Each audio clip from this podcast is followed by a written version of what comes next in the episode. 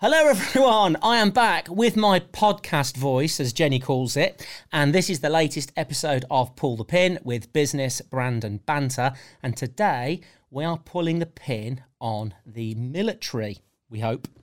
Now what can I say about our next guest? He's ex-Special Forces, well he's definitely special anyway.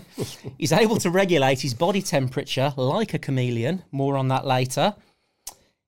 He could kill me with his middle toe, he thinks. He loves a pasty. It's only Stas from Through Dark. What an intro. What an intro. That's amazing, isn't it? I like the pasty bit, to be honest. Yeah. Speaking of which, I know you love a pasty, and the reason I know this is because I've been stalking you on socials, and I saw a sausage thread last week. You were talking about sausages, and you happened to say you love a pasty. Yeah. I was in Cornwall yesterday. Well, you know what Cornwall's famous for? It is, mate. And also, oddly enough, I'm from Wigan. Oh, there come you go. On. There you go. We've eaten lunch, but have that anyway. Save that for later. It's cold, mate. I know you're doing the survival training and stuff like that, but if you get peckish, you just have that as a snack. Flown back from... I'll be honest, fuck all. Flown back from Cornwall. How impressive is that? Thank you, mate. Thank you. You are welcome. Oh, that's all I can smell now is pasties. Sorry, do you want to introduce yourself? We got sidetracked then. Yeah, no, fucking hell, what an introduction. I don't think I'll top that, mate. You're definitely special. Yeah, Stas, we noticed. 37 years old. Hang on, sorry, you say Stas. Real name, Anthony Stazica. Where does your nickname come from? So, last surname, Stazica. Pretty simple. See what we did there. Smudge. No, Stas. Born up in Lancashire, Wigan. Moved to Nottingham around about the age of 8. I did about sort of 10 years down there and then joined the military, which we'll cover in a bit, and then kind of moved around the country with various military bases and then kind of ended up down in Poole on the south coast in Dorset and spent the majority of my military career, or the best part of 10 years, sort of finished up within UK Special Forces and the SBS in particular. Oh, Poole's an upgrade from Wigan, isn't it? Just a bit, yeah. No offence to Wigan. Yeah, I don't think you ever go back the way, do you? You always tend to come down, yeah. So, Special Forces as well, right, we shall come on to that. Actually, first thing I've got to do as well, before we start, I've got to do a temperature check with you. Not the old-fashioned, not the one you're thinking of, but... It's a shame. Just to give this some context, we met up a few weeks ago with some friends of ours at BE Military Fit, and you know what's coming, and we did a bit of shooting, and it got a bit out of hand, it got a bit competitive, as you do. And I don't want to exaggerate, but it was the hottest day of the UK. So it was like 50 degrees, whatever. And you were dressed for it, weren't you? Because you got all the gear on.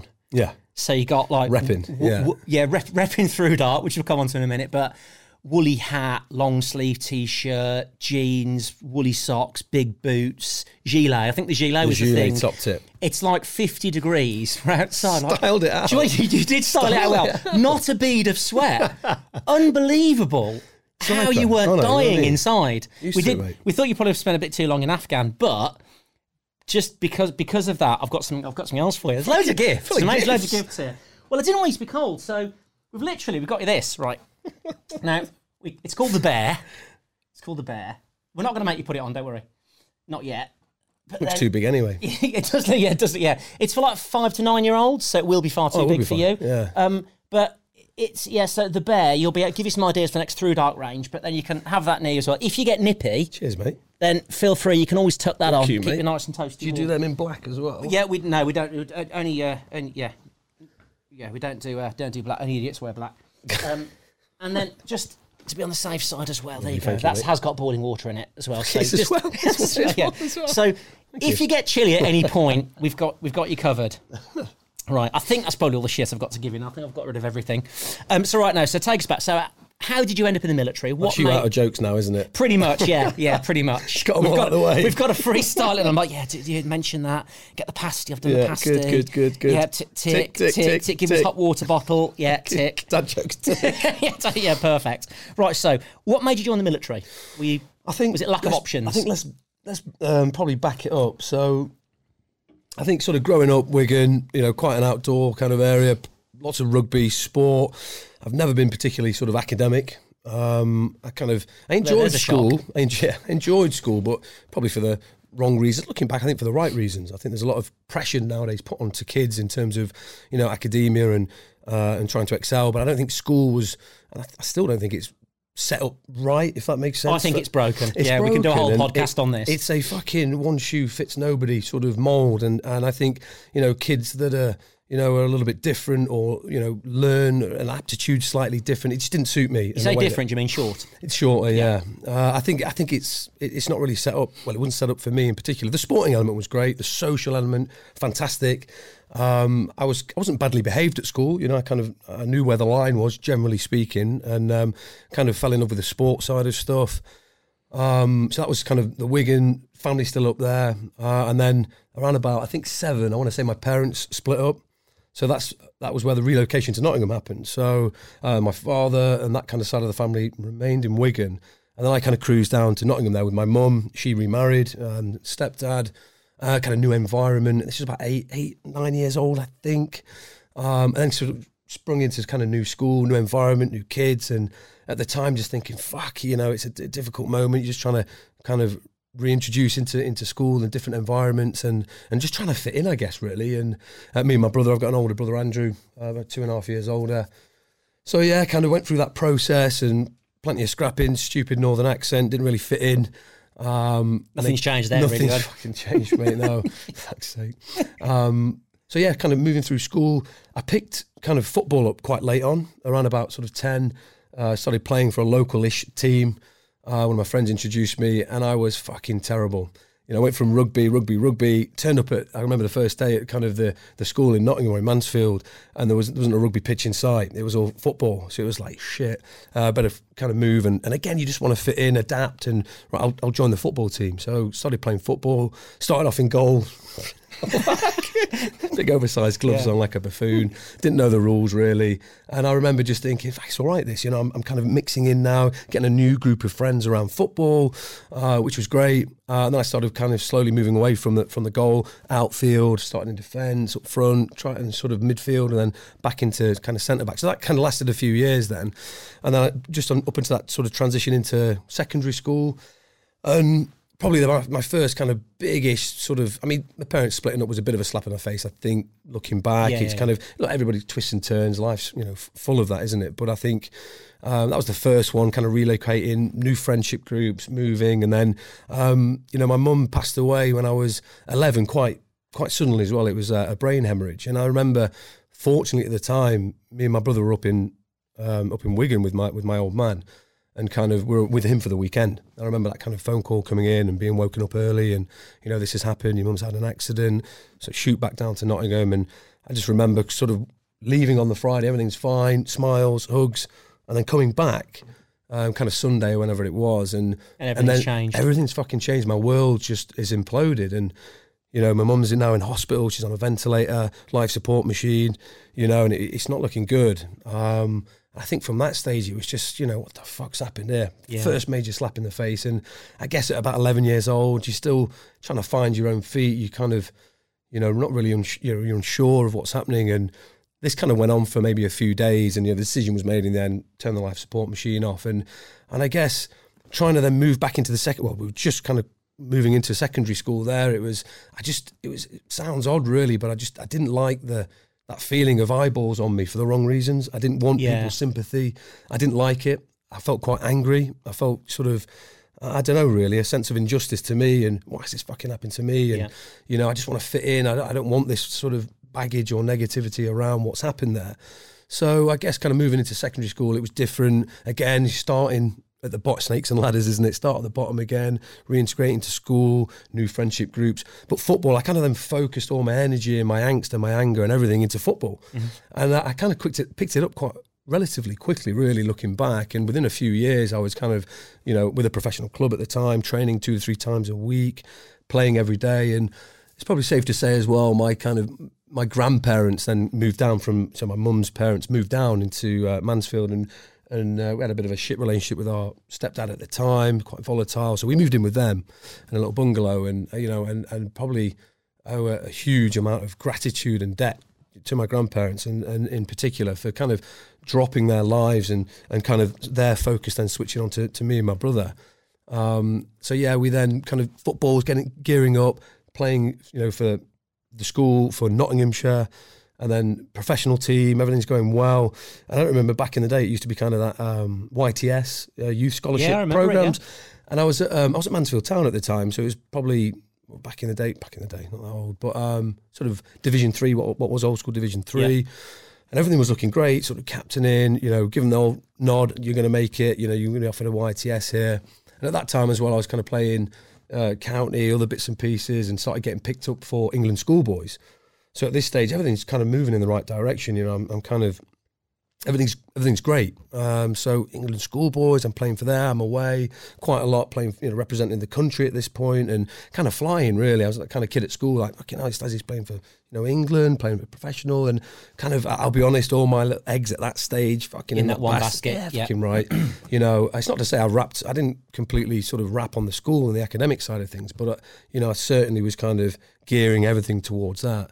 And I think it was around that sort of stage that Mansfield Town went into liquidation. A lot of those oldest clubs at the time, I don't even remember, they went through a really dark period of a lot of clubs going into liquidation and not being able to fund YTS scholarships and schemes. They offered me a YTS, but an unpaid YTS, so kind of stay at the club, you know, let us rebuild the kind of finances and we won't pay you, but you'll still, for all intents and purposes, be, you know, have a professional contract in place. But at that stage, because I was kind of playing for England, I had a few other clubs now sniffing, and I ended up at Fulham. So I ended up sort of on a long sort of trial period with those guys, moving into a kind of a stately home down there. You know, there's families down in these sort of areas that will take two or three of the YTS scholarship kids in, which is funded by the club. So I was kind of down there, away. And at that stage, everything was going great. You know, my training was probably the best it's ever been. Mm-hmm. You know, everything was kind of moving in the right direction, and I kind of slotted in really well into the team. I wasn't kind of stepping on anyone's toes. There was no right back. I was playing sort of right wing back at the time, and it was all going great. And I was thinking, fucking hell, I'm sort of reporting back to my granddad, you know, who, fucking bless him, never missed a game in his life, sort of took me to every training session. You know, looking back now, that sort of ultimate sort of sacrifice and that figure for me was unbelievable. So kind of reporting back like everything's going great. It's looking really good for me. I feel there's a buck coming. Here we go. And this isn't to say that necessarily I think that I would have been taken on at Fulham, or that I could have been a professional. But what I am basically saying is I should have been on the pitch last night playing for England. No. It's still too painful. Yeah, it's too painful, too raw. You know, I'm not saying that at all. You know, there's a lot of things that can happen, but it was kind of end of the season, going back home. We had a bit of a leave period before we started pre-season again, you know, and I used to love motocross up in Mansfield with my mates. I just worked out in my head what's gone wrong there. Yeah, so it was at that stage, I had a motocross bike in the garage, and sort of went back. I was sort of had the chat as well from the guys at Fulham, look, you know, take it easy, no football, don't play in it for any other teams, you know, just keep yourself fit and active, don't do anything stupid. And, that's the operative phrase. I get told that all the time. Yeah, luckily I never do, so. So yeah, I went back and got coaxed into a track day with my friends, dusted the bike off, went out, and it's a simple little kind of rut corner, put my leg out and kind of popped my knee, dislocated my knee. At the time, it sort of locked up, and it was quite a nothing injury, really, or felt like it. It just sort of popped and felt a bit weird, and trying to stand back up, you know, put my foot back on the foot peg, it was like, fuck, something's not right here. I can't kind of lock my leg out, and cruise back into the paddock, pulled the bike up and that's the one. Back in, get back in there. And I'm thinking, I'm sort of, you know, if you ever hurt yourself, you injure yourself, and you go, you sort of on a regular basis, and you think, I'm pathetic. And you say to yourself, teeth, in your mind, in your head, you're going, that's all right, I'm all right, it's all fucking good. And I had one of those moments, popped the bike on the stand, and my leg's locked. I can't kind of straighten it, and it's starting to swell, and I'm having the panic. The little voices in my head are going, you fucked it. What are you doing? You idiot. Don't tell your granddad. Like, don't say anything. Just get back. And there's an element of that. So I kind of ended up kind of manipulating my knee back in, if that makes sense. It kind of now it's obviously swollen up, but I can sort of straighten it and lock it out again. Obviously, the session's over, bike into the van. This could be a good background for special forces training, where you're like, in my head now, you've broken your leg, but you've kind of you've glued it back together. I sawed my leg off. Like a Monty Python sketch, I'll be all right. Yeah, I'll kick on another leg. I use the other leg. That's why you've got two legs. God saw fit to bless me with two legs. But so back in the garage, I remember turning up my granddad, and he can see me hobbling in, and and I'm more gutted, I think, for him. Did he say, I told you so? Yeah, and he gave me the chat as well, but at this stage, I'm 16, 17, fucking, I know everything, and I've got this, don't worry, and, you know, an element of youth really there, looking back, but it is what it is. kind of wheel the bike in, and I'm playing it down. Like, it's fine. I've just kind of banged it a bit and it'll be cool. He's like, okay, get it in. And I then return back after a bit. I'm kind of now about 3 weeks from going back to the club, back to Fulham. And it's just giving me a bit of a nose. I'm kind of working through it, light runs, kind of icing it. And I'm thinking, fuck it, it doesn't feel right. But I go back straight into training a little bit. And I'm kind of got my foot off the gas a bit. And I'm kind of massaging it a little bit and kind of hiding, and they can sort of see that something up. And I go into the game, I play a game, which obviously you can't, as you do. There's no fucking hiding. Yeah. There is. Yeah. There. And I remember this first game, first sort of 10, 15 minutes into a tackle and fucking crunch. And, a 50-50 challenge, which ordinarily wouldn't be an issue, but my leg went again, and it sort of locked, and it's sort of dislocated out, or locking, whatever that means. And I just remember looking at the ground and fucking hitting the ground and thinking, this isn't right. They were good as gold. They get me up, sweep me off there. They rehab me. They look at it. I go off for surgery. I come back. They were good as gold. I had all the rehab. It's fine. It happens all the time. Meniscus, all this kind of stuff. We'll fix it up, which they did, which was great. And then I had all the rehab. First came back again. It fucking went again. And I just remember at that stage, I knew in my head, I was like, that's it. And I just remember looking at the guys and the people there and sort of shaking their head like, that's it. You know, what do we do? Just keep, you're 16, 17 years old, just keep surgery. And then, but I did. So I was moved away from Fulham, went back home and kind of enrolled at college. At that stage, it was like, fuck, what am I going to do now? And I was still playing for England, obviously English schoolboys before that and during. And oddly enough, I was offered a full paid for scholarship in America at University of South Carolina. It's a really nice, prestigious, big university college over in America. So I got excited about that again. And based on sport? On football, yeah. Okay. So one of the England games, a load of the American coaches sort of flew over, and it was just it's a hotbed of talent at the England kind of camps at Lillyshaw, and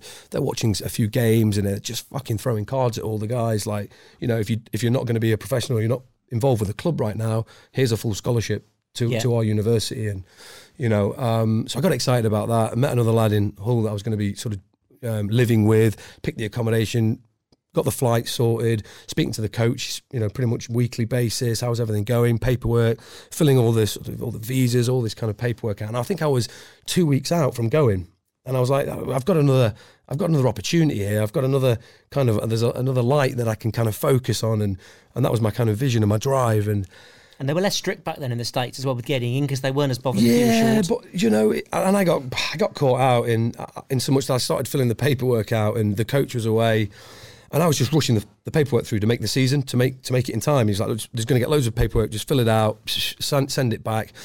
And it usually went directly to the coach. This one didn't. This came from the college, the league, and it was like questions. Have you ever been paid to play? Yes. Have you ever received royalties? Yes. You've ever had a professional company? Yes. Have you ever? Yes. Well, this doesn't sound good. Yeah. Have you ever scored a goal? You do. Yeah. No. When you go into the States here, have you got a nuclear device? Yeah. No. Yeah. So I don't know with that one. So you can tell where this is going. So I fucking fill this form out. Fucking off it goes. Send it off. And about a week later, the fucking coach rings me and he's, what have you done? You filled out this fucking amateur eligibility form, blah, blah, blah, blah.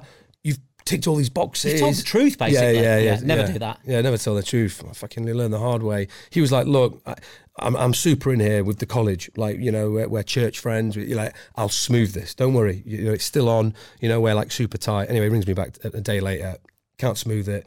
What we have to do is put this on ice. Wait 12 months. You can redo the forms. What they've said is they'll forget about the initial form. Probably shouldn't be saying this. And then, and then we can go again. So, which university was it? No, but it wasn't. It's the college league. Ah, so, fine. Okay, yeah. Technicality. But, if they happen to hear it, this podcast has gone really well. So just every cloud. It's global. So yeah, at that stage, I think I was, 18 maybe. Before it was probably 17, and I was like, "What the fuck do I do here?" And you want everything quickly. At that age, next week seems like that. Yeah, I think people have got this sense of instant gratification now, but maybe it was always there. But with social media, it's made it worse because it's made things a bit more attainable quickly. But I was a young kid. I when you want it yesterday, fucking, and making moves and. So it was, okay, come back. That's a shitter. You know, my nan and granddad's, again, I felt fucking terrible. They paid for the flight, money down the pan, and, you know, I felt terrible. And, you know, but look, dusted myself off. Right, what's my options now on the table? I can go and play semi-professional, you know, can bring in some fairly decent money every week.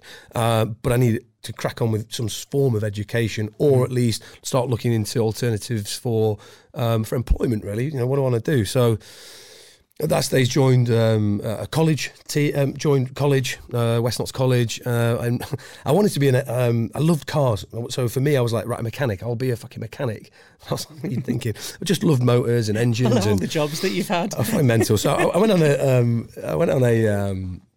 what do they call it? Work experience when you're a kid, and I went to probably one of the worst back road garages you could go to in and around Mansfield. This rough house. Did you get an air hose put up your bum? Yeah, can't talk about that. Oh, okay, yeah. That means yes. Yeah. Everyone had an air hose put up the bum on work experience back then.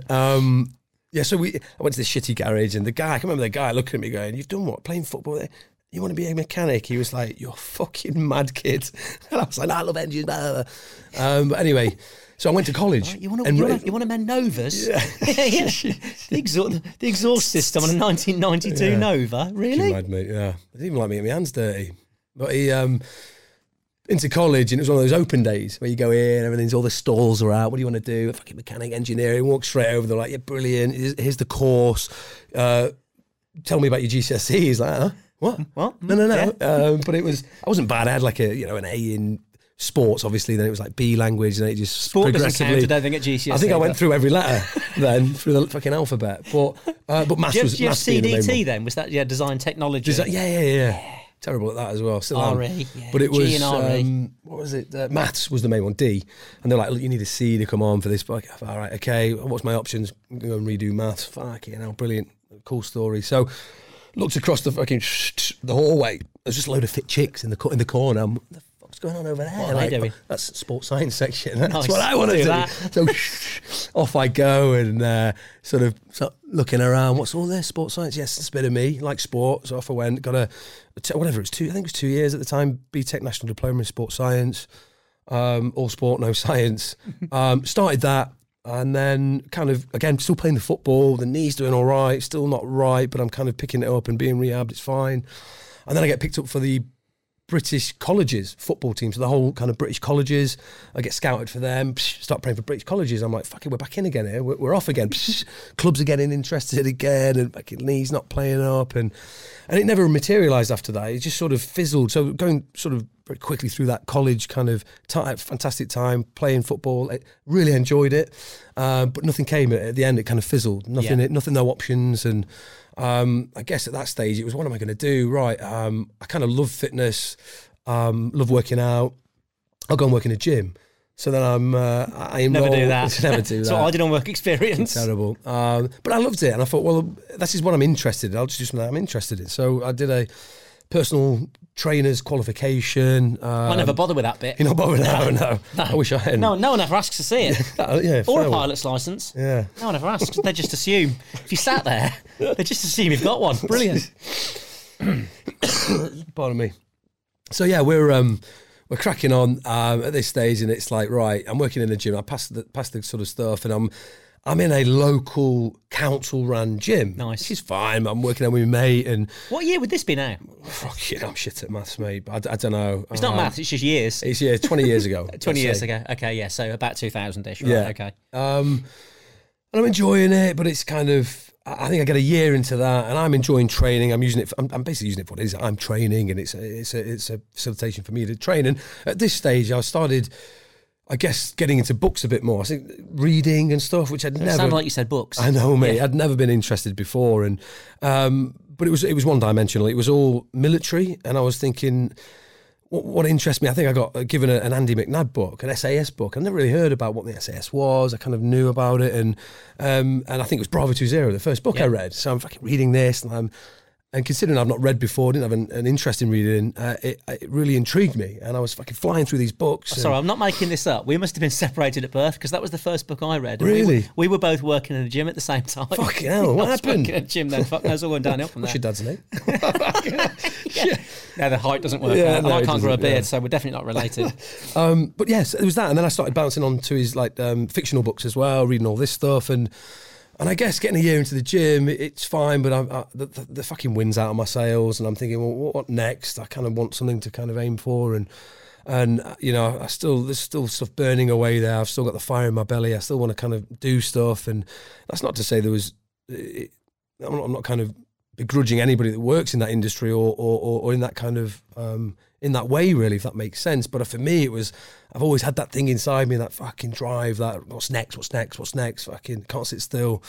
And I then started looking into military options. I read the books. It can't be that hard, you know. Let's have a look at maybe joining the military. Great options.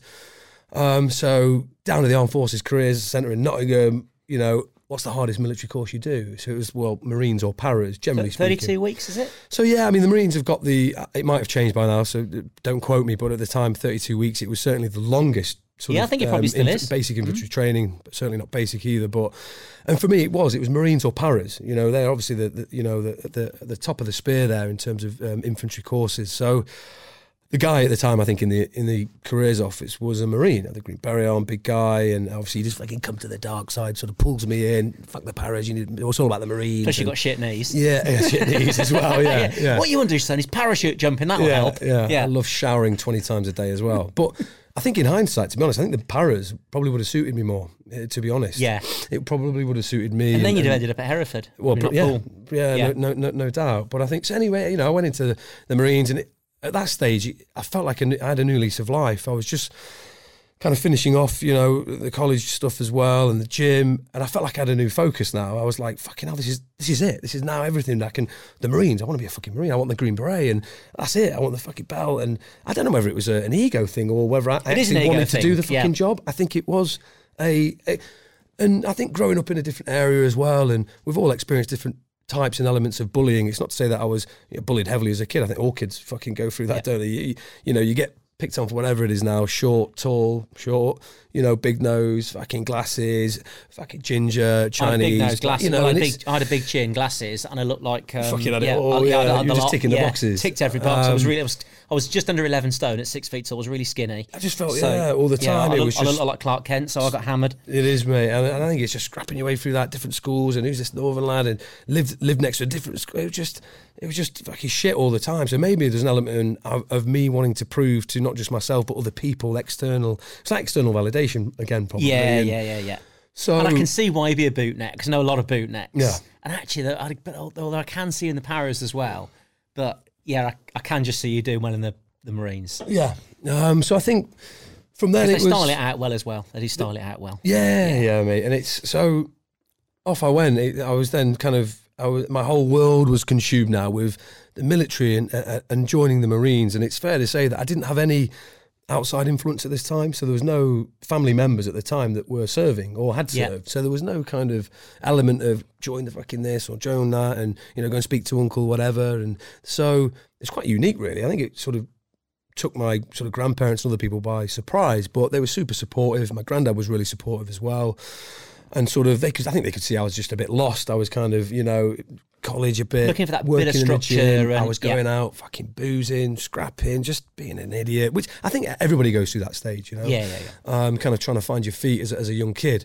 So off I went. I'm into the Marines. I do a potential Royal Marines course where you go down for maybe a week. Went down, loved it, got on really well with it, physical, enjoyed that kind of camaraderie. Reminded me of... At Limpstone, yeah. It reminded me of the kind of football, that unity, being together, that kind of, you know, at the time didn't realise that kind of brotherhood, and I really enjoyed it. And I thought, fucking hell, this is quite good. It's quite good.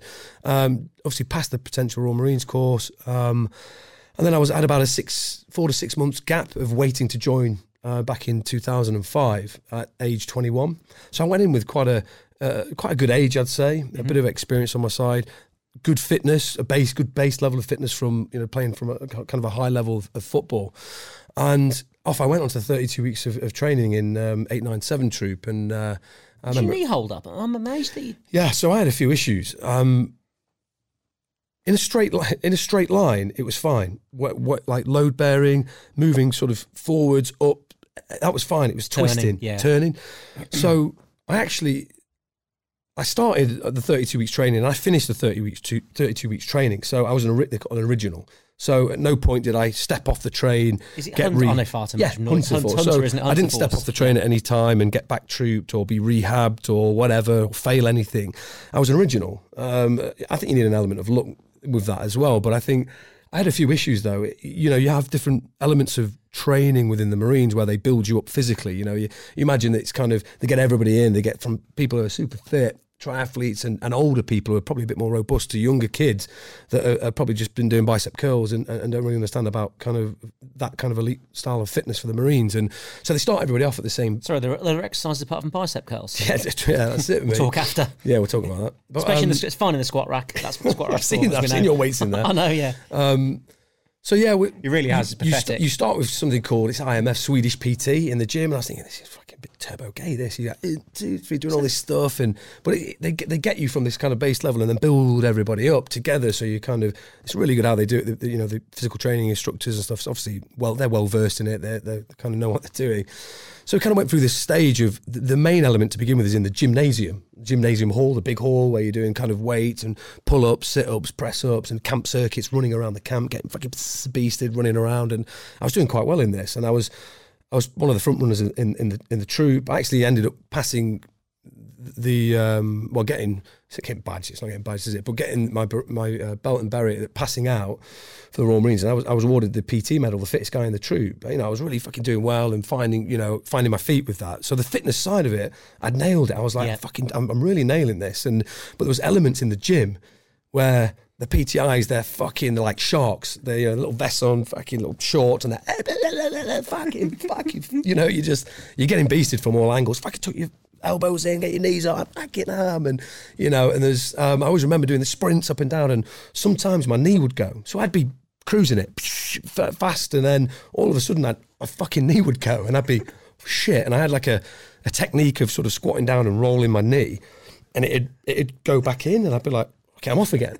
I always remember the PTIs coming up going, what the fuck? Lethal Weapon keeps banging it, yeah, mate, putting his shoulder back in against the fridge. I think you get a PTI assigned to your troop. He's your PTI, and Tony Buick, fucking amazing bloke, you know, well-versed, well-schooled, and I think he knew something, but he really screwed, a rash. He screwed the nut. Your leg had gone from a different angle. He screwed the nut for me, and he was kind of like, end of the session like, what the fuck's going on with your knee? Everything all right? And I was like, look, I'm all right. So every so often it'll just plays up a bit, and he was like, right, okay. And he wasn't going to say anything. He wasn't going to make me go into the med centre and all this, because it would have been probably shenanigans if I would have had to. You know, they probably would have MRI'd it and I would have as well, shenanigans then. It starts off as shenanigans. Next thing, it's a hullabaloo. Yes, yeah. And it's been a banner, mate. Yeah, yeah.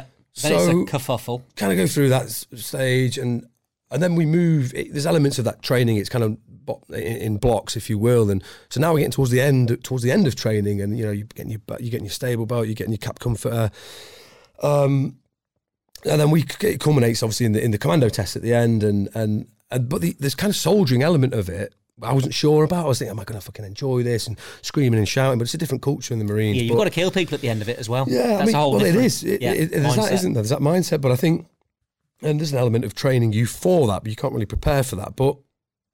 Yeah, the Marines, I really enjoyed it. I enjoyed the running around in the dirt, the mud, the fucking cam cream, with being with your mates, having a fucking laugh. It was a big boy's fucking holiday, really. I've never heard anyone say it before. I love the cam cream. Yeah, fucking, I loved all that shit. I just loved all that soldiering element of it. Not we could use explosives, but we got cam cream. Yeah, so it was good. So obviously, passed that out, Green Beret, belt and beret, and I remember that moment of, you know, being at the end of the 30-miler, the last test, you know, giving your belt and beret by the CO, and super proud moment and a sense of achievement, and wow, this is fucking great. And again, I keep saying it's snakes and ladders in life, and you're at the top, you cruise to the top, just about to hit the 100, and you then move off to your respective commando unit. I went to 40 Commando, Bravo Company in 2006, and fucking... back down the fucking snake, right back to the bottom again. Sprog, new bloke, right, fucking shut up, fucking pick that up, blah, blah, blah. Oh shit, what's going on here? Again, steep learning curve, you're in, you know, a new environment, you're picking things up quickly. Did you get deployed overseas? Because that was I went to Afghan, I don't know what Herrick it was, 5 or 6, actually with a different company. It wasn't for that long, maybe 3 months, but it was in Kabul. What was that like? It was... my first tour, my first kind of exposure to... Exciting. Yeah, it was. It was nerves, excitement. It was...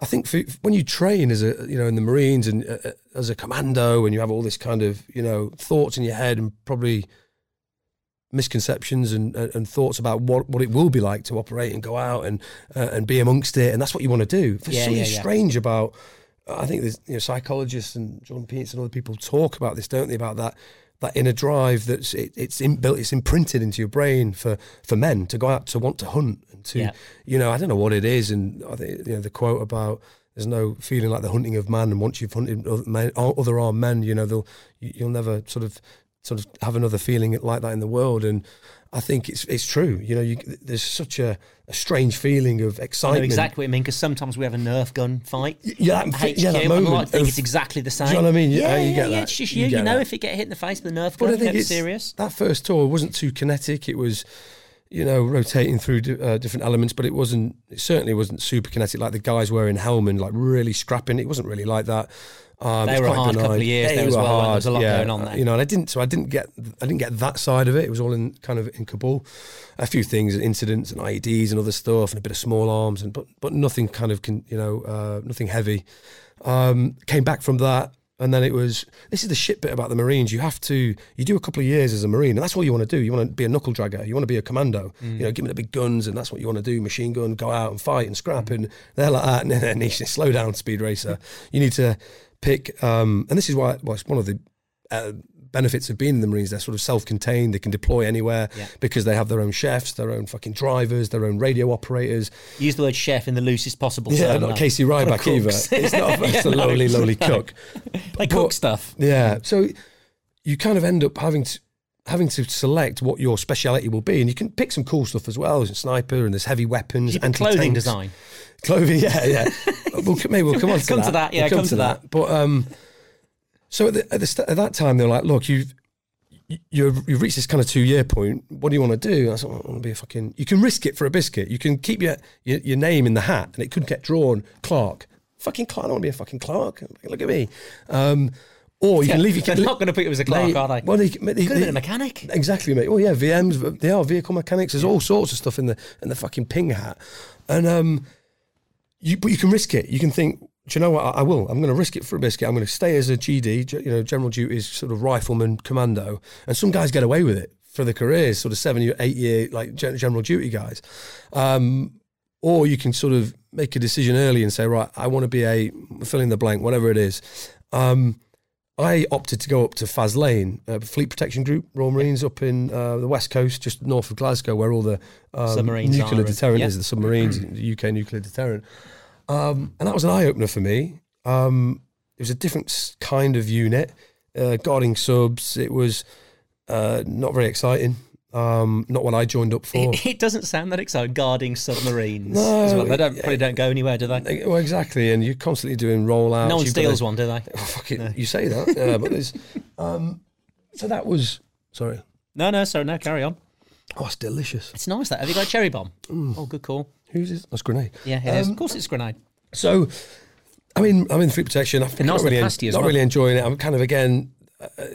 I feel like I need to do something else. Right, what do I want to do? And at this stage, I'd kind of was finding out more about Special Forces. And my first introduction to UKSF was when I was back in Afghan. I was on the gate, fucking duty, lifting the barriers for people. And this fucking soft-skin vehicle rolled up, a 4x4, and just cool dudes in there. Jeans, fucking flannel shirts, little rigs on, caps, glasses, long hair, beards, fucking rock stars. I was like, who the fuck are those guys? No, it's like SBS guys. And, you know, at that stage, I think a seed was planted. And I was like, that looks cool as fuck. Rock stars. And I can see why with you now, because knowing you pretty well, you want to do it really, really, really well to the best of your ability, or just not do it. Yeah. Kind of all in or all out. That's that. It. And then, so when I went to Fleet Protection, I was kind of...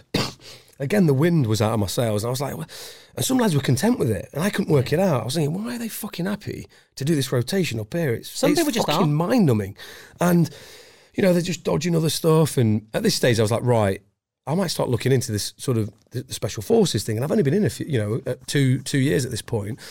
So I started looking at courses that I could do that would potentially set me up for success for selection. 5 years experience, military experience. It used to be so. You've got two at this point. By old money, you used to have a set amount of time. You're right. It was either 3 years or 5 years, minimum of two tours, and also your CO or whoever had to give you the fucking you can go on. You're a good lad. It changed in the reshaping of the whole SF world had changed. So you could essentially volunteer yourself to go on to selection, which has its own risks, but also I think it's a good thing. It kind of opens up potentially pools that guys that may have think that they're too kind of young or inexperienced, but actually do really well. Mm. So it's kind of double-edged, really. But so volunteer as opposed to being voluntold. Voluntold is the usual military scenario, isn't it? Yeah. Great. So I put myself in for arguably probably one of the hardest infantry courses that you can do in the Marines, and it was the sniper course. And you can only go on to a sniper course if you're, I think it's a lance corporal or below. So corporals sometimes, depending on what your job role is, because the failure rate's so high and they don't want to be embarrassed. You don't want to be a corporal leading men, go on the sniper course and potentially fail. It's got a high attrition, I think 60-70% failure rate. I don't know what the exact numbers are, but it's a pretty nails course within the Marines to do, and it's highly regarded. I'm halfway there, I've got the scopes. You've seen the scopes. I've seen it, but I've seen you shoot. You have seen me shoot, But, embarrassingly, your 9-year-old shot the pair of us. I know, mate, I know, it's awkward. So yeah, I thought, well, I'm going to test myself here on the sniper course. You know, I'm a lance corporal at this stage or whatever it was. I'm kind of 2 years in, and I want this to kind of be a prerequisite potentially for selection. So I got on the sniper course. I'm back to Limpstone now, where all the courses are ran. And I think this sniper got maybe 12, 13 weeks or whatever it is, and I fucking loved it. I absolutely loved it. Is that Frank Fletcher? And you turn, flank, but you turn into a super kit pest at this stage. You know, you're dressing your weapon, sniper tape, or your kit equipment. You know, you become a bit of a pest, essentially a sniper pest. But I loved it. And you kind of look a little bit different now from the rest of the guys. You've got all your sniper stuff, your ghillie suits, your trousers. Everything's different. So you have an element of feeling pretty cool. You could use the bear for that. So if you stick some leaves on that, there's your ghillie suit. Because I'm ninja. I could get away with that. But you know, you have all this time and you're blending, blending in. You know. It's sore thumb. But so I'm going through this course and I'm really enjoying it. I'm shooting well, everything's going well, I'm passing all the stuff and love the stalking element. So, you know, kind of cruise apart from the gorse bushes, sneaking up around everywhere and dragging your rifle, getting into fucking bushes, cutting in, getting it's as a lad, as a young lad, it's fucking exciting. And you think fucking, and then you see yourself doing it like, operationally while you're doing it. Everything's geared around operations, and you know, there's a real world element to what you're doing. It's not just just fuck around and go and do a bit of a stalk. It's like if you get fucking pinged there, you know, it's not just you, it's other people, you know. So there's a big emphasis on it, and sniping's a real unique niche skill set. I think you've got to be a certain way as well with your mindset and who you are as a person, and what it does, it makes you become... You've got to be sneaky as well. Yeah, it makes you become super efficient on your kit, equipment, everything is fucking squared away, everything's perfect. So I kind of passed the course at that, and I remember at the end of that course, the chief instructor, I didn't really get on with him, I don't want to name him, didn't really get on with him, he's a bit of a dick. There's another lad as well that was actually, he's badged at the moment, but he was on the instructor's course, and he was just sort of marking time before he went on selection. And he was a fucking dick. He was an idiot, you know, just an arrogant, sort of brash individual. Again, he's kind of maybe a lot more senior, maybe 5 or 6 years in the Marines. I'm 2 years. It's sprog routine. And I remember fucking... Wasn't James, was it? A little story, mate. We were on a stalk and sort of crawling into my sort of final fire position. And obviously you've got your... Clipped onto you, you've got a fucking... a bit of rope that's carrying your drag bag. It's got your sniper rifle in. And I'm fucking snurgling through the fucking bushes, and I'm in a little gully. You know what I mean? I'm using it for cover, and I'm fucking leopard crawling into position. You know, the fucking bloke stood in front of me and took a piss in front of me, knowing I'd have to crawl through his fucking piss. And I just thought, what a fucking dick. Who does that? You know what I mean? But like, for me, it was like, I thought we're on the same team here. You know what I mean? I thought, I don't get it. So I give him the old look. Really unusual, I think, in the military. And I'll spin it how it comes round in a bit, but calm as a motherfucker. But I fucking scroll through that, whatever. I'm like, fucking dickhead. But you can't really say that because they're the instructors. And you fucking, funny that, nice one. Crawl through the bush, get into position. Anyway, past the course, chief instructor, Where do you want to go? You've been offered a sniper billet within the commando units. They've got recce troops. It's quite a prestigious thing to be within a recce troop, you know, within the commando units, and to be within a sniper billet. I remember looking at him saying, I'm going to go on selection. I'm going to go and try out for the SBS. And he just fucking dropped the pen, fucking head comes up, and he's kind of laughed at me. Seriously laughed at me. He was like, fucking good luck with that kid. You know, 2 years in. Like, seriously, where do you want to go? And I was like, I'm going on selection. I've kind of used this to see if I've, you know, as a stepping stone. And he was just fucking laughed me out of the room. And I was like, what a dick. Like, what's going on here? I thought, and again, are we on the same team here? What the fuck's going on? And would it have to be SBS and not SAS? Was it always going to be SBS because of where you come from and the Marines? Not necessarily. I think so, yeah. I think it's probably a natural feeder into the SBS, mainly because I think 60% or whatever make up UKSF anyway from the Marines, but you know, generally speaking, guys from the Marines will gravitate towards the SBS, and then you know people within the units. You then start knowing guys that have passed selection, and there's that kind of. I think it's fantastic that the MOD have come up with a unit for all the lads. That couldn't get in. That basically weren't good enough to get in the SS. Yeah, I know, mate. Yeah. It's nice of them, wasn't it? It was nice. Fucking nice of them, mate. Bastards. You know, don't let the truth get in the way. I'd written that down. I thought, get that. Yeah, so that's another joke down. Where the fuck am I? Right. Yeah, you're about to do a SBS selection. So that's it. So I kind of move away from that thinking, what a fucking day. Anyway, right, but I think it gives me a little bit, spurs me on a bit, and gives me the, I'll fucking show you. Right, what's this fucking space? And then anyway, I was going to take a bit longer. Powerful, that is, isn't it? It's really, really. Because you got in anyway, but that's just another little thing to have. Sat there thinking, but things happen like that in life, don't you? Like, fucking I used to do that years ago. Brain. Every time someone says, oh, you'll never make that one. Oh, you'll never do that. What, you want to do what? You'll never do that. Yeah, there's another one. So there's a list of people to prove wrong. I fucking love it. But it's... So I went back to Fleet Protection for a bit, and then I started thinking, well, I'll give it a year. I need a year here to train. I don't know where I pulled that fucking number from, but I was probably putting it off, but... Unbeknown to me, one of my mates put us both onto a briefing course. So we come in one day and he's kind of like, we're on a briefing course next week. We're like, just coffee everywhere. What? I've not trained. I start panicking. What do we need to do? And my name. The next week's fucking big heavy loads. We're running around the hills in Scotland, and we load onto a briefing course, and that's a week, a prerequisite course to see if you're kind of fit enough, robust enough. And they have certain set marches in place down in Poole over the Jurassic Coast, which is pretty disgusting. And basic, like, sort of, commando fitness tests and stuff that you have to test with, pass within the set times. And it's kind of like, if you can't make that, then there's no point in you going on fucking selection. Yeah. So it allows them to have a little look at you, and you to have a little look at that, you know, both ways. And the SBS selection is a different selection process to the SS selections. No, the briefing courses are separate. Okay. Because, you know, before you start selection, you fill up fucking paperwork and you say, look, it's all under the same umbrella. It's all UK Special Forces. Yeah. And it's all the same sort of selection process. So it's and the DS are mixed. So you have a mixture of SBS, SAS, DS, and some SRR at the time. So you just kind of before selection say, look, I want to go for the SBS here. That's kind of my preference. And you can change as well. You can sort of get to the end and go, do you know what? Actually, I really like the fucking... And if they'll accept you, it has happened before. Yeah. You've also had lads that have joined the SBS and then gone, had a year, I want to go to the SAS for maybe family reasons or whatever, and also the other way. So yeah, we start the briefing course. But whether or not you can grow a beard. I know, proper beard. I couldn't at the time. It was fucking terrible. Grow a beard. Was SBS. It Team America? Gary had the fucking stairs. It was terrible. So yeah, I'm on the next thing. It's briefing course, running around, absolute snotty mess of a week. Don't understand what's happened.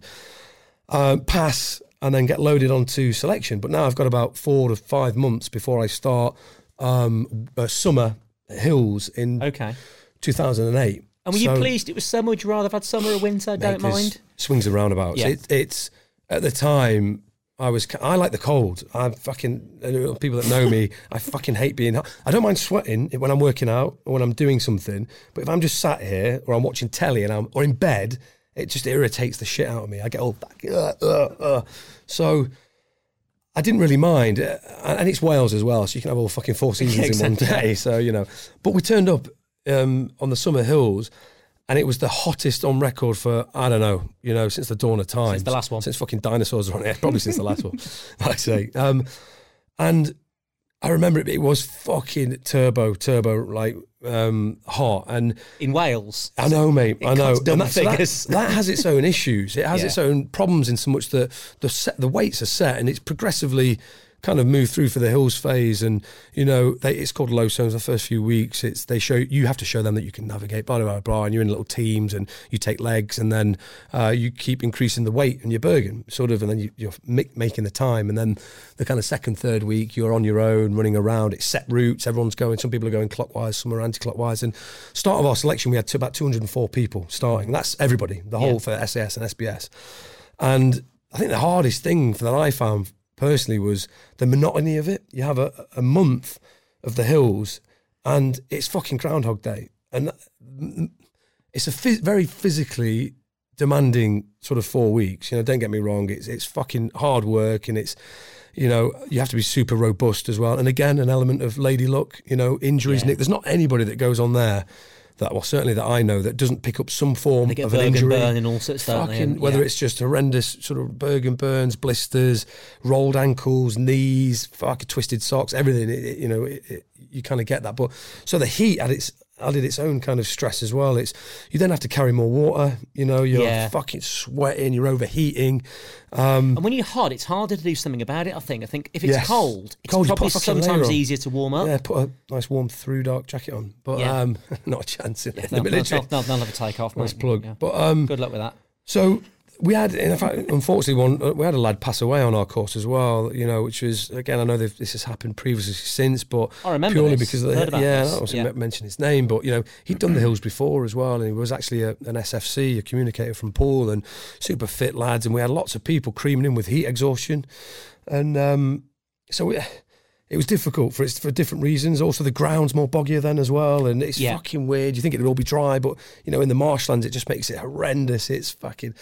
Anyway, and then flip it forward 6 months, the lads that did the winter one were kind of waist-deep snow, so... Yeah. Fucking, you know, pick your beast, really. Every house has got spiders, but... So, past the kind of hills phase, and I don't know how, really. I've got, again, no preconceptions. I don't know anything about selection. Again, I don't know anyone... There's people that go on selection that have been on selection before, and they, you know, you come across these people in life, they've fucking done it all before, and the 11 Arif guys, and you don't want to do that, or your Bergen's wrong, fucking don't tie your laces like that, that's fucking wrong, I've done this before. Well, you fucking failed, didn't you? But anyway, I'll listen to you, I'll entertain you. There's a lot of that around selection, and a lot of mystery, a lot of... And you get two goes, don't you, I think? And that's I think I'm not sure if it's the same anymore, but yeah, certainly two goes, unless it was a medical, unless the doctor pulls you off because your fucking legs around the other, you've cracked a Conor McGregor. That's the doctor withdrawing you, not the doctor pulling you off. Yeah, so it's a medical, what would be, pulling you off, That never happened. There we go. Just so you know. You enjoyed it. So it was, that's a medical withdrawal, but I think apart from that, you can have two attempts, depending on how you, I guess, how you get pulled off, your attitude and how you kind of respond as well, and if you pull, you know, sort of voluntary withdrawal yourself as well. And I think the main emphasis on the hills for me was that sense of being on your own, being self motivated, which I loved. I loved the fact, and I've heard, I'm not the first person to say this, and I'm not going to coin it as my own, but there was the element of running through the hills, especially towards the end on test week. You know, it culminates in the end with test week, and you know, running past people, that's a real equaliser as well. You have people that are fucking on paper or visually looking at somebody. We all do it. We're all guilty of looking somebody up and down like, fucking, it's the size of his fucking quads. You know, and they're tall, they're massive, they're paras there, there's Marines, and they're fucking units, man mountains. They struggle there, don't they, as well? That's a disadvantage. They were struggling, and they probably looked at me, the little guy, and we're all carrying the same fucking weight, but it equalises, you know, and running through the hills, I say enjoyed it. I did, you know, I enjoyed the element of, you know, running around and the freedom, the autonomy, and it wasn't like the conventional military. And also, you don't have the pressure. The pressure's all on you, and at any stage you can go, do you know what? I don't want this, I don't fancy it, and the fucking excuse matrix comes out with some people, like, this has happened, my fucking nan's cat's fucking passed away, I'm going to have to go back, hamster's fucking funeral, I've got to go back for what, fucking some right excuses come out. But I didn't have that. So you've got to really, really, really want to do it, haven't you? So that's the thing. You know, if you don't really want to do it, your vision, your why. Everyone talks about why. You fucking, it's got to be bigger than that reason to want to quit. And for me, it was I didn't want to go back to the Marines. I didn't want to go back to Faslane, you know, to that Fleet Protection thing. Yeah, I was like, fucking hell. And if that is boredom. Yeah, that really is boredom. And if I do, what am I going to do? And I don't want to see out the rest of my career doing that. So for me, it was shit or bust, really. Just give it the best sort of effort. So. Cruise through the hills, got the golden ticket, basically past the hills, golden ticket for the jungle. And how was that? Because I've heard people say that's nails. Yeah, I think... the hardest. A lot of people have said to me that's the hardest part in terms of like almost being claustrophobic. And I think you either... someone said to me once they spent about 6 weeks there, and after that it just clicked and I embraced it, and it just clicked from... but otherwise it just felt like everyone was trying to kill them, and it's claustrophobic and you're wet all the time and you're miserable. And within my short time in the Marines, I think I squeezed in 2 jungle tours. Okay. One to Sierra Leone with 40, and then one to Belize, I think, with Fleet Protection. So I'd had a bit of time or an introduction into jungle and living and operating within the jungle, and it's disgusting. It's horrible. And different jungles are, you know, unique as well in terms of flora and fauna, and, you know, secondary and primary and dirty jungle, clean jungle. They really do vary depending on geographically where they are. But I had an element of it, and I think because of the sniper course and everything else, my soldiering, I was quite squared away. I was kind of, my shit was in one sock. I could look after myself and my, you know, my kit and equipment, and you become quite well versed in that, and that sets you up for success for the jungle, because you're heavily reliant on yourself and looking after yourself as well, and that's not to say I found it easy. I didn't. It was how long's that? Fucking nails. It's 5 weeks, if I remember, or 6 weeks. You fly out the first week's acclimatization, which is goosings up and down the beach. It's fucking beastings every morning. It's getting acclimatized, and a lot of time on the ranges, again, out in the heat, doing man-down drills, talking through their drills. You know, you're learning as well. Again, steep learning curve. You're working within small sort of fire teams, small groups, and you're just getting beasted again under the watchful eye of all the DS. You know, safety's the main thing there, because generally speaking, in the Green Army or the Marines, you know, and not to bore you too much, but there's different arcs of fire. When you're on a range, you put your fucking thumb out on somebody, and it's quite a wide arc, i.e. you've another soldier encroaches, it's okay. Stop, fucking safety, just everything's super safe, it has to be. Mm-hmm. But within Special Forces, it's fucking that. And you can literally shoot next to each other, and it gets a bit hairy, especially in the jungle, where sometimes you can become disorientated. You know, you have to continually understand where you are, where everybody else is, and it, you know, it's tight, everything's 110% aggression and speed and movement, but it has to be done safely. Obviously, you have to show that you are safe and you understand fully where everybody is, and also kind of how to operate weapon systems and everything else, whilst also listening into the commands. And so this is continually going on, and there's navigation, but it's obviously micro-navigation within the jungle. It's, you move, everything's done really slowly. Tactically, you're in a four-man patrol, you have one DS assigned to you who's just kind of always off, always watching you, and within your patrol, you're kind of switching kit and equipment, and it's hard. It's fucking super, super kind of laborious as well. The big, heavy kind of Bergens, but you're moving slowly. Every kind of foot placement, everything's kind of really... I can see why you'd struggle with that boredom as well, because of how you are, and you're 100 miles an hour. Yeah. And I've heard, and again, you're sort of almost sitting there doing something slowly. Mm. And I can see why you'd really find that difficult. And there's a lot of time as well. So the days, generally, if you're micro-navving or you're doing other stuff where you're moving, so from point A to point B, and, you know, doing your comm scads, and you're generally just showing the DS that you're proficient and you understand the drills and how to do all the stuff that they're teaching you as well. And then you go and do the ranges for half a day, you get absolutely beasted up and down the ranges, and then you'd kind of move off to a lie-up position at night. The good thing about the jungle is there's about 10 to 12 hours of darkness. You don't move in the dark in the jungle because it's fucking bone. So generally speaking, you move in, set up your basher site, you'd get your hammocks out. Again, you'd sort of set all this up just as the light's going down. You'd all then kind of move into your position, lie down on the jungle floor, wait for the light to drop. Fully darkness now, it's fucking pitch black, and then you'd kind of move back to your location. Fully Dark would make a good name for a clothing company. Fully Dark. Yeah. There's something in that. Something in that, yeah. So you're back on, and then you're into like your admin then, you're moving, you're sorting all your kit out, and you're fucking all fingers and thumbs trying to sort your shit out, and then you're into your hammock, and then but you know that you've got about, once you've eaten and sorted your shit out and sorted your... This is where you have to be quite diligent with yourself and your body, and sorting your feet out, retaping, powdering, drying, putting into your dry, making sure everything's, you know, sorted for yourself. You know, drinking lots, eating. Some people are just that fucking knackered. There's just sometimes an element of just get in your hammock and just fall asleep. All you want to do is sleep. But, you know, again, just doing that over and over and over again, and doing the same thing. And, you know, it's probably because I'm solid, probably because I'm bone. I don't mind that monotony. It's like training. I don't mind doing that. But then it, same thing. So fast forward 9 hours, you've had a, hopefully a semi-decent sleep. You get up before first light, and it's a reset. Take everything down, all your shit, back out to your Bergen, back out to your arc of fire, and then you're waiting for the sun to come up. The DS are probably around somewhere. And there's funny stuff in the night as well. There's fucking all sorts of shenanigans going on. There's monkeys. You hear lads like, screaming, fucking, you've got big parangs on you. You know, the old fucking... Yeah, they're nice, yeah. You've always got one of them on you as well for safety, and obviously your weapons kind of close by, and your in case you get attacked by what, a monkey or... Well, yeah, and there's wild boars in there, so you always have a live... Please tell me you fought a wild boar, mate. Yeah, with my bare hands, and it.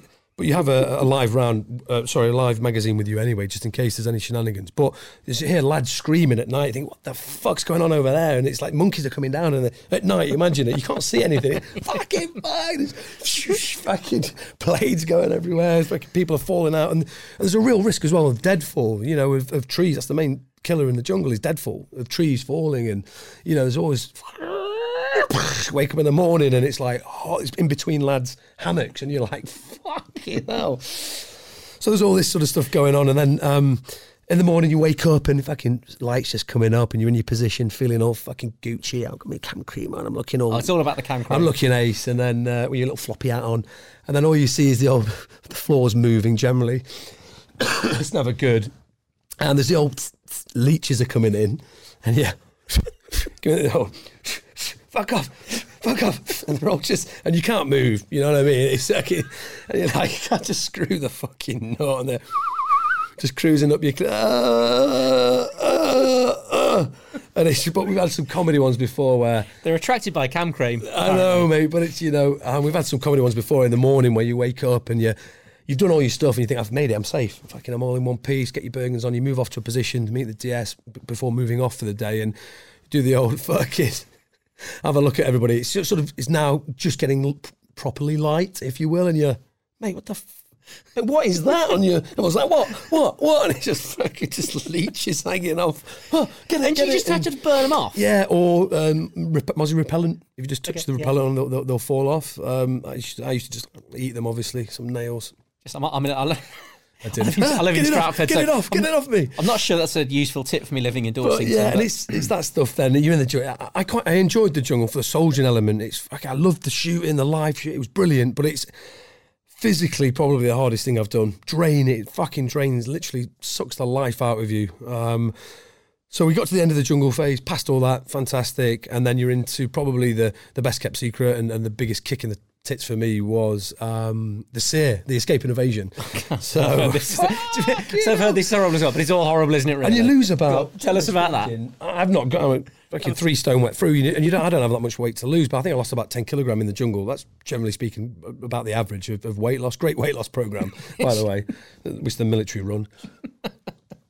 I think you have a week back on camp to fucking let your body just de-rot and sort itself out, because you imagine your body's really run down at this stage, and you've lost weight, so it's just all about food and going to the med centre if you've got issues and dramas, because anything out there, little cuts are just, it's a nause, it's drama, and so you're back in for a week, and again, you're not just loafing, you're learning new skills, bits and pieces and radio stuff, and you're getting your instruction there for escape and evasion, and you have a small... introduction to it and techniques that they use and that we get taught and kind of what we go through and the processes, and then you have a little 12-hour exposure to it to sort of give you an instruction really and feedback, so you can have a little 12-hour exposure and that was shit, don't do that, what the fuck are you thinking? So we had that week there, build up, and then next thing you're on the run. You go on the run for 5 days, literally just in your belt kit. I think you've got a 24-hour ration pack to last you 5 days and nights. And you've got a hunter force, you've got a corridor to move through. You know, you're on the map. You don't no further left or right than this. You know, in terms of your northings lines. But you got to get from point A to point B. There's an agent meeting for you. Usual sketch. Fucking away you go, and you're off. You're on the run.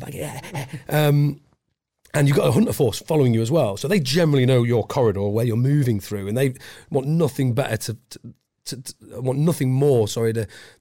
to catch the lads, because it's generally some Marines or Paras, and they're like, we fucking want to bag ourselves a couple of these lads who think they're nails on selection, and they got dogs and helicopters, and generally speaking, you'll lie up in the day and you'll move at night, you know, use the cover of darkness and stuff, and that was a fucking kick in the tits for me, massively, because I didn't underestimate it. I just didn't know about it, you know, and moving that much distance at night in Wales, it fucking pissed it down every night. It was miserable. It was fucking freezing. You know, I remember trying to get a little through farms and stuff. You generally stay away from like the, you know, the towns and buildings, but outlying buildings, you'd probably have a little rummage around and bins and pulling turnips out of the ground and onion bags. I remember I fucking thought I'd won the lottery. I got this little bag. It didn't even go up to my fucking waist. Imagine. So probably a potato bag. I remember trying to sit in it like in a wood block, using it as a thing. I was like, do I put my legs in it or do I cut a hole and use it on my? I just put my legs in it and fucking. And you're just spooning each other and just, he's fucking miserable, pretty miserable. And you do that for 5 days, moving through the corridor. We had a couple of instances of almost being caught and fucking, you know, got to the Mexican standoff with these guys. Oh, fucking, no, you fucking, you run off again and everyone breaks. And then got to the end of that 5 days and I'm starving. Probably, you know, fuck me, 5 days of no food or 4 days when it is because duty knob had just ate my 24-hour ration pack in the first day. Oh, fuck. Didn't ration it. And then I thought, I'll find some stuff when I'm out there, you know what I mean? I'm a forager. If you tried to chase a sheep before, it's fucking nails. We had a butcher with us as well, an ex-butcher in our patrol, and he was like, don't worry, boys, we'll just catch your fucking sheep. I was like, fucking nails. We're all fucking running round. Anyway, didn't catch the sheep. Everyone else is starving and you've eaten a sheep. Oh, mate. I would have ate him whole. Feet first, I would have carried it around sheep, with you. Mate, yeah. Needless to say, it didn't happen. By the end of it, the 4 days, moving your feet, your body's in absolute clip. And the last checkpoint is, surprise, surprise, you're caught, and then you're fucking bag tag, all that good stuff that you've probably seen on the show, and then you moved into vans, and you moved off, helicoptered back to a facility that then, you know, you move into the interrogation phase then, and it's kind of 36 hours of shits and giggles. And again, yeah, it's a pretty fucking miserable experience, really. I won't go into too much detail, obviously, but it's, a lot of screaming, a lot of shouting, a lot of stroking, a lot of, what the fuck's going on here, a lot of hallucinating. You know, 36 hours is a long fucking time. And you're so tired and depleted at that point. I didn't realise how much I fucking didn't like myself. Like, you're only in your own thoughts, aren't you? And there's nothing to do but to chat to yourself. And you're fucking, probably the best form of therapy. I do on a regular basis. But yeah, it's like having little chats with him and this guy over here and this, shut up, it's fucking, yeah, weird. So that kind of went on for 36 hours. And then, you know, I remember just being spat out at the end, like, what the fuck's just happened? And then you go back to the camp and you sort of sort yourself out, probably the best sleep you'll ever have in your life. And then you're into the next stage, which is the CT, the counterterrorism phase, domestic, the kind of Iranian embassy style, black rig, fucking MP5, flashbang, abseiling and all that fucking good shit that you see. And that goes on for 4, 5, 6 weeks, I can't remember. A lot of range work shooting. Again, there's that constant curve just being on there and people are slipping off left, right and Chelsea at this stage. And I think, like I said... people are still dropping out a lot. Yeah. After all that... Through everything, through something as simple... You could be fucking nailing it and you could be on the ranges in the jungle and you just do one bone move, sweep someone with your rifle and it's... stop! Fucking, that's a big safety fail. Yeah. Like, get your fucking, put your weapon down, unload. That's you off the... Because, you know, you can't fuck about with that stuff. It's live ammunition. It's, you know, it's not blanks, it's not nerfs. And, you know, if you can't show them that you're proficient and understand the fucking drill, there's a way to do things and move. And if there's any doubt about your safety, you know, you have minor safety fails, safeties, warnings, where you might just encroach an arc and it's like, oh, stop. That was fucking close, like that's a safety. If you do it again, you're off. And then you have like a major safety would be something like a negligent discharge, a Neil Diamond or a fucking sweeping somebody, for instance, or doing something running across people while they're firing. You know, if you're being boned as well, it's like, mate, are you stupid? You just ran in front of someone. Do you get a negligent discharge after being pulled off by the doctor? Sometimes, yeah. That can happen, yeah. I've got a funny story about that, actually. Not quite about that, but yeah. I would say please tell us, but can't, because we'll be here all day. That's good. I was on the first question. I know I was in the Marines, yeah. Anyway, fucking hell. Yeah, so yeah, obviously, I'll try and fire through now, mate. I'm fucking waffle. I'm fucking great. No, this is ace. I tell you what we need to do. We need to break this up. I think we keep going and then we do this as a part one and a part two. Good. So we cracked on, you know. We'll have a fucking mini box set. We do all 2 seasons on Amazon. You fucking hell, yeah. Guys, thanks for watching so far. Because Staz can talk more than I can, which we thought was impossible, we're going to make this two parts because this story's too good not to hear it all fully. So this has been the end of part one, and then there'll be a part two coming up.